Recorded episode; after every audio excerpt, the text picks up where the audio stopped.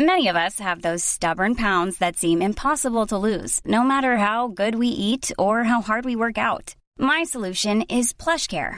PlushCare is a leading telehealth provider with doctors who are there for you day and night to partner with you in your weight loss journey. They can prescribe F D A-approved weight loss medications like Wegovy and Zepbound for those who qualify. Plus, they accept most insurance plans. To get started, visit plushcare.com slash weight loss. That's plushcare.com slash weight loss.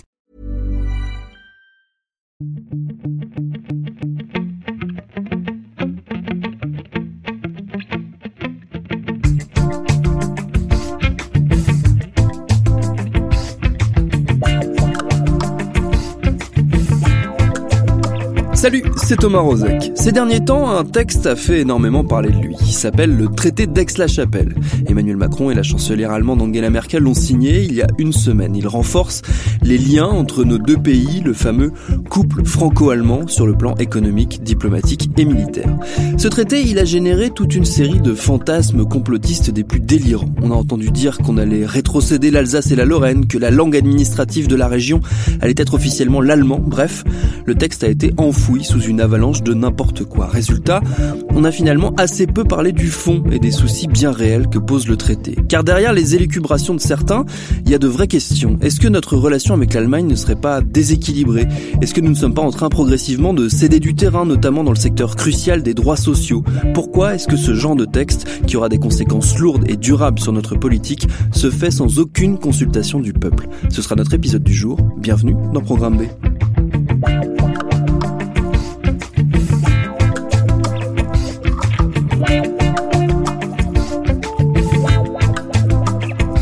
Notre réflexion, elle a notamment été alimentée par la lecture d'un texte. Au titre un poil provocateur, Macron concède, Merkel empoche. C'est l'eurodéputé Emmanuel Morel qui l'a signé, c'est un ancien du P S qui l'a quitté pour lancer un nouveau parti à gauche. Alors indépendamment de ce que nous, nous pouvons penser de sa prise de position, ça nous semblait intéressant de creuser cette parole. Je suis donc allé à sa rencontre et je lui ai demandé ce qui faisait que, selon lui, la relation franco-allemande est déséquilibrée. Elle est incontestablement déséquilibrée, au moins d'un point de vue économique, parce que le, l'Allemagne a son propre agenda économique et social. Euh, elle est arrivée, elle est parvenue à imposer, faute de résistance française, euh, ce, sa conception de, euh, de la politique monétaire et de la politique budgétaire à toute l'Union européenne. Elle est déséquilibrée aussi politiquement, parce qu'en France, il y a une sorte de mythification de l'amitié franco-allemande, ce qui n'est pas du tout le cas en Allemagne. Hein. Et au nom de cette amitié, euh, on renonce à mener des batailles ou à construire des rapports de force. Et c'est ça, moi, que je regrette. Évidemment, je ne suis pas germanophobe, au contraire, moi, je suis germanophile, je parle allemand, je connais très bien la culture allemande et je sais euh, l'importance de ce pays euh, dans la construction européenne. Mais ce que je pense, c'est qu'on ne doit pas être obnubilé par le seul partenaire allemand, qu'il y a d'autres pays qui comptent, avec qui il faut aussi travailler, et surtout qu'on ne peut pas euh, systématiquement euh, concéder euh, à l'Allemagne euh, ce qu'elle veut et ne jamais euh, nous revendiquer, notamment sur les questions politiques et sociales. Donc là, oui, il y a un, un vrai déséquilibre, et ce déséquilibre, il entraîne une déstabilisation de la construction européenne. Mmh. Parce qu'aujourd'hui, euh, on a une Europe qui est très euh, fragile, euh, euh, dont les bases sont progressivement remises en cause, et c'est en grande partie euh, lié à la politique euh, menée depuis dix à quinze ans, qu'on, qu'on pourrait qualifier d'ordo libéral, c'est comme ça qu'on dit, hein, et qui, à mon avis, à terme, non seulement détourne les gens de la construction européenne, parce qu'ils se, ils se reconnaissent pas dans un espace qui était censé être un espace de coopération et de solidarité, et qui est plutôt quand même un espace de compétition et, euh, et de concurrence, mais qui, en plus, ne voit pas bien euh, où va l'Europe. Mmh. C'est, ce déséquilibre, il est cristallisé, euh, quelque part, on pourrait dire, dans le traité d'Aix-la-Chapelle, qui, euh, qui est en cours de signature, qui a été signé le, le vingt-deux janvier. Derrière, on va dire, le, le, le bruit médiatique qu'a généré le traité, avec euh, tout un lot de fantasmes euh, euh, plutôt germanophobes, justement, euh, sur euh, des, des velléités d'annexion de l'Alsace-Lorraine. Enfin, on a entendu tout et n'importe quoi. Derrière ce traité, il y a une réalité qui est justement euh, la symbolisation de ce déséquilibre que vous décriviez, avec d'un côté la France qui fait des concessions euh, sur le plan diplomatique et militaire, et l'Allemagne qui n'en fait aucune sur le plan économique. Oui, mais alors, c'est tout le problème du traité d'Aix-la-Chapelle, c'est que l'extrême droite droite et un certain nombre de complotistes se sont emparés de ce texte en racontant vraiment n'importe quoi, euh, des contre-vérités, des fantasmes, des délires, ce qui a obligé les gens rationnels euh, à relativiser, à nuancer, sauf que la, la, tout ce qui est rationnel et nuancé est moins entendu que le, les délires et les contre-vérités. Mais il n'empêche euh, qu'il y a un certain nombre de points qui sont problématiques. Euh, le, la stratégie de Macron dans cette affaire, ça a été précisément de montrer du doigt euh, l'extrême droite et les complotistes en disant ils racontent vraiment n'importe quoi, mmh. mais pour occulter le débat nécessaire mmh. sur le traité lui-même. Parce qu'en effet, le traité pose un certain nombre de questions et le principal problème, vous l'avez soulevé mais j'y reviens, c'est que nous, Français, concédons un certain nombre de choses sur le, tout ce qui est défense et diplomatie, mais qu'en retour, l'Allemagne ne prend aucun engagement sur le desserrement des contraintes euh, économiques, euh, et no- notamment euh, budgétaires. Et donc finalement, on est complètement perdant. C'est-à-dire qu'on concède, euh, Macron concède, euh, Merkel empoche, et on se retrouve avec un traité qui n'est pas du tout, euh, euh, contrairement à ce qu'on essaie de nous vendre, l'équivalent du, du, du, du traité qui avait été signé par De Gaulle et Adenauer, qui là pour le coup euh, euh, témoignait d'un d'une forme d'égalité et de, de respect, mais c'est un, un, un traité, celui de, signé par Macron, qui consacre un rapport de, un rapport de force défavorable. Mmh. Euh, enfin, c'est pas seulement qu'il le consacre, c'est que nous n'avons rien fait, nous, la France, pour qu'il en soit autrement. Mmh. Et moi, c'est ça que j'ai dénoncé. Je pense que toutes les questions qui sont, euh, qui sont aujourd'hui euh, posées par le traité, elles devraient être dans le débat public. Mmh. La question de la défense européenne euh, sous l'égide de l'OTAN, c'est-à-dire sous l'égide des États-Unis d'Amérique, je m'excuse, mais ça pose problème. Et je ne crois pas que les Français désirent ça. Mmh. C'est peut-être euh, l'option choisie par les Allemands qui sont très proches des pays de l'Est, les pays de l'Est étant, on le voit au Parlement européen toutes les semaines, ça je peux en témoigner, obsédés par la Russie. Bah, c'est pas forcément notre position à nous, Français, euh, dont l'histoire, la tradition diplomatique est complètement différente. De la même façon, euh, de la même façon sur sur la, la question le, le, du siège de sécurité à l'ONU. Moi, je, je conçois que euh, certains Européens euh, euh, se sentent euh, un peu circonspect à l'idée que seule la Grande-Bretagne et la France euh, est héritée d'un siège au Conseil de sécurité de l'ONU à, après la Deuxième Guerre mondiale. Enfin, c'est le fruit de l'histoire et on peut pas juste en disant ah bah oui c'est vrai ça pose un problème. Euh, ça serait mieux que le, l'Union européenne siège à la place de la France. Mmh. Ça c'est quand même des sacrées questions qui méritent un débat public, euh, un débat parlementaire, mais aussi, c'est ça que je, c'est, ça me semble le plus important, euh, un débat avec les, les Françaises et les Français. Mmh. C'est pour ça que moi je suggère un référendum. Pourquoi ? Parce que si on veut intéresser... Moi, je fais confiance à l'intelligence des gens et à leur capacité à analyser, à lire des textes. Bah là, pour le coup, euh, on a un texte qui est important sans être décisif, mais qui mériterait que euh, les électrices et les électeurs, enfin les citoyens, quoi, tout simplement, se saisissent de questions qui concernent leur avenir. Mmh. Donc euh, oui, il y a un déséquilibre parce que dans le traité, il n'y a rien sur les questions économiques. Mmh. Euh, nous, ça fait... La, la France n'a pas les mêmes intérêts que l'Allemagne. Euh, si vous voulez, l'Allemagne a besoin d'un euro fort euh, pour rassurer les vieux épargnants qui sont l'électorat traditionnel de la C D U et de la C S U et de Madame Merkel. Euh, parce que c'est un pays vieillissant et c'est un, un pays d'épargnants. Nous, en France, on n'a pas du tout le, le, la même problématique. On est plus dynamique démographiquement. On a besoin euh, d'un redressement industriel et d'un redressement productif qui n'a pas lieu depuis un certain nombre d'années et qui est mis à mal par une politique euh, monétaire et budgétaire euh, qui est euh, qui nous est défavorable. Voilà, donc il euh, y a rien là-dessus dans le traité, il y a rien sur l'harmonisation sociale qui est quand même le principal problème de l'Europe aujourd'hui parce que vous avez une concurrence généralisée entre les travailleurs au nom de la libre circulation euh, qui pose énormément de problèmes. Il y a rien sur les questions de régulation euh, bancaire euh, ou des des flux financiers euh, qui posent quand même question. Il y a rien sur euh, l'harmonisation fiscale. En tout cas, il y a pas de proposition concrète, euh, tout ça, tout ça, bah, ça fait un traité que, qui est en effet très déséquilibré et qui prend une direction que je ne suis pas sûr que les Français euh, approuveraient si on leur demandait leur avis. Mmh. Donc euh, voilà où est le problème.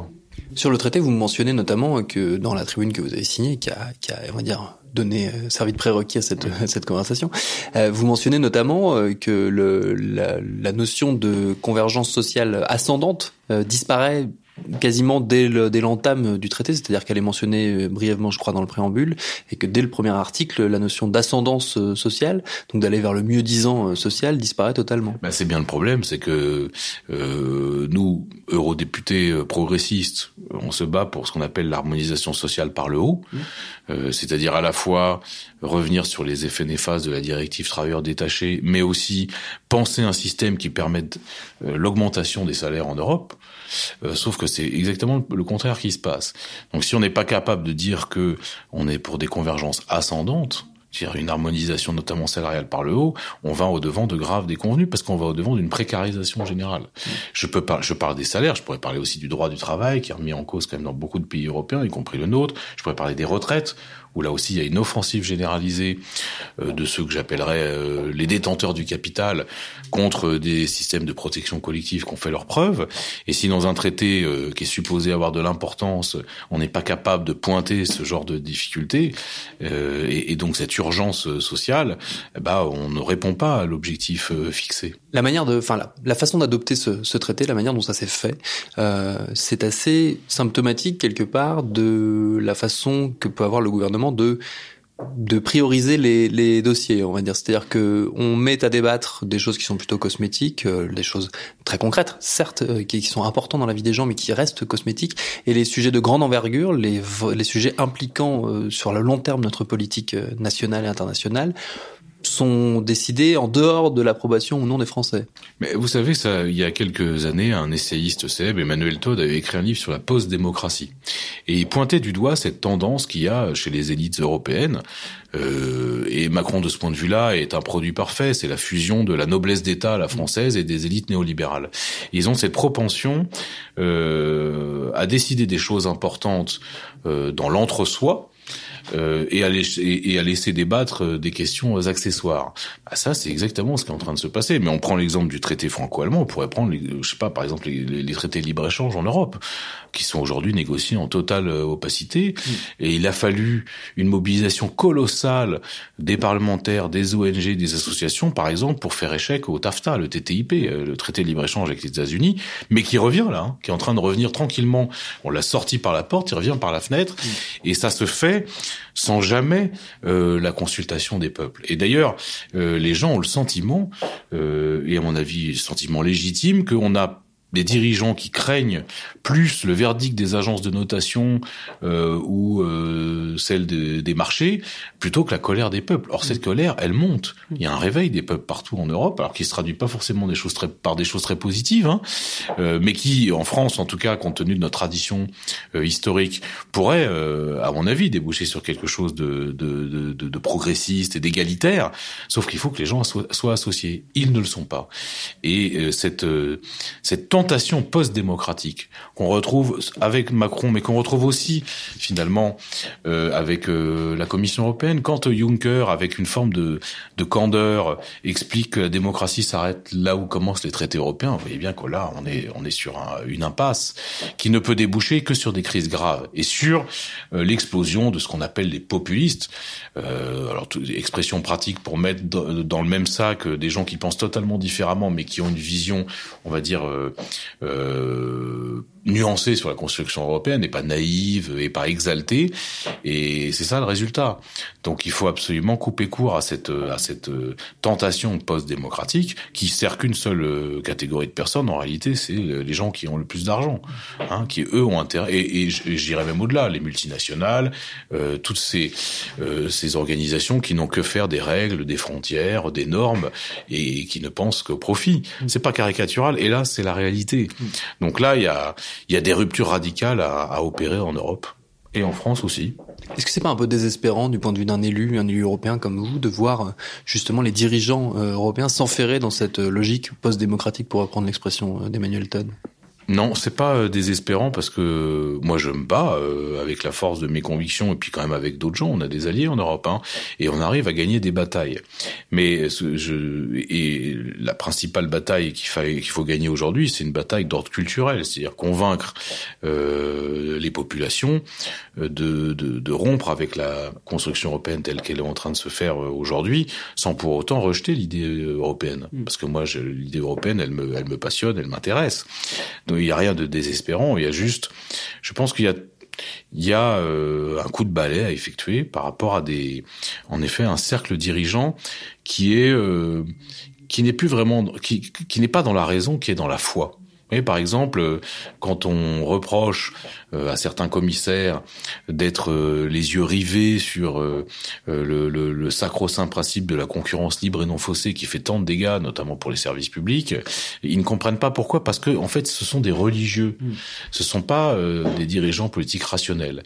Et c'est bien la, notre difficulté, c'est qu'on a affaire à des gens qui sont qui sont des croyants, là où il faudrait euh, des gens qui euh, acceptent la délibération collective et le débat public. C'est ça le principe. Mais ça, euh, comme on est des militants laïques, euh, on va essayer de faire sauter, sauter ce carcan idéologique. Mmh. Voilà.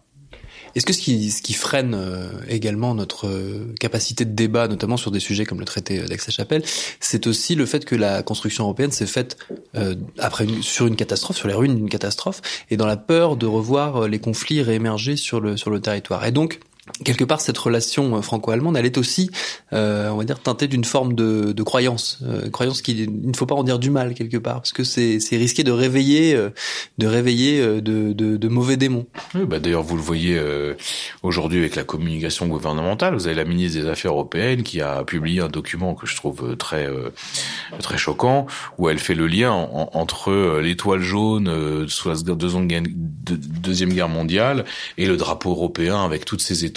Qui serait le symbole de euh, de, de la paix, de, et, et faisant un parallèle grossier en disant en gros si vous n'êtes pas euh, des pro-européens forcenés, alors euh, nécessairement euh, vous êtes partisans d'une régression qui peut conduire à des catastrophes euh, euh, aussi affreuses que ce qui s'est passé dans la Deuxième Guerre mondiale. Donc une sorte de chantage intellectuel mmh. qui est insupportable et en plus qui part d'un postulat, postulat faux.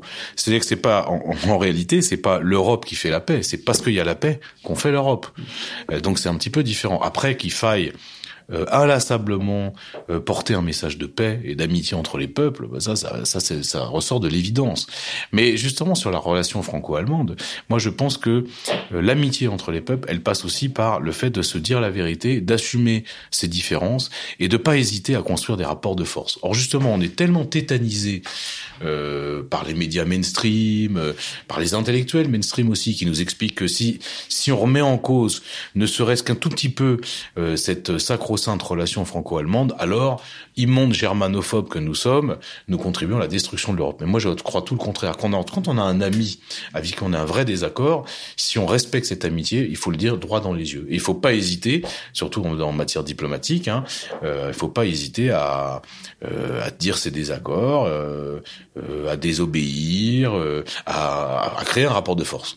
On ne le fait pas et ça fait au moins vingt-cinq ans que les élites françaises, euh, pour de bonnes et mauvaises raisons, abdiquent, en tout cas renoncent à ce devoir de dire la vérité et ce devoir d'assumer des positions qui sont parfois contraires à, euh, à celles des Allemands. Mais euh, voilà, un des pays, c'est aussi c'est des valeurs, mais c'est aussi des intérêts. Il se trouve que par moment, nos intérêts divergent. Là, c'est le cas sur les questions économiques et sociales. Bah, assumons-le et c'est, essayons de trouver des compromis. Mais le compromis, ça peut pas être seulement euh, parce que c'est un peu ça là, aujourd'hui la tendance, c'est euh, donne-moi ta montre et je te dirai l'heure. Alors c'est quand même ce qui se passe euh, aujourd'hui.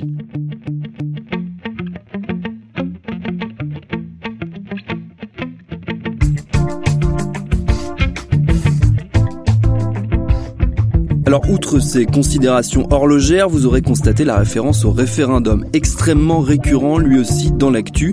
Et tout prochainement dans Programme B, on consacrera un épisode à un référendum qui a bouleversé notre façon d'appréhender la politique et l'Europe de manière durable, celui de deux mille cinq. Merci à Emmanuel Morel pour ses réponses. Programme B, c'est un podcast de Binge Audio préparé par Laurent Bess, réalisé par Vincent Hiver. Abonnez-vous sur votre appli de podcast préféré pour ne manquer aucun de nos épisodes. Facebook, Twitter et consorts pour nous interpeller. Programme B à Binge Audio pour nous écrire et à demain pour un nouvel épisode.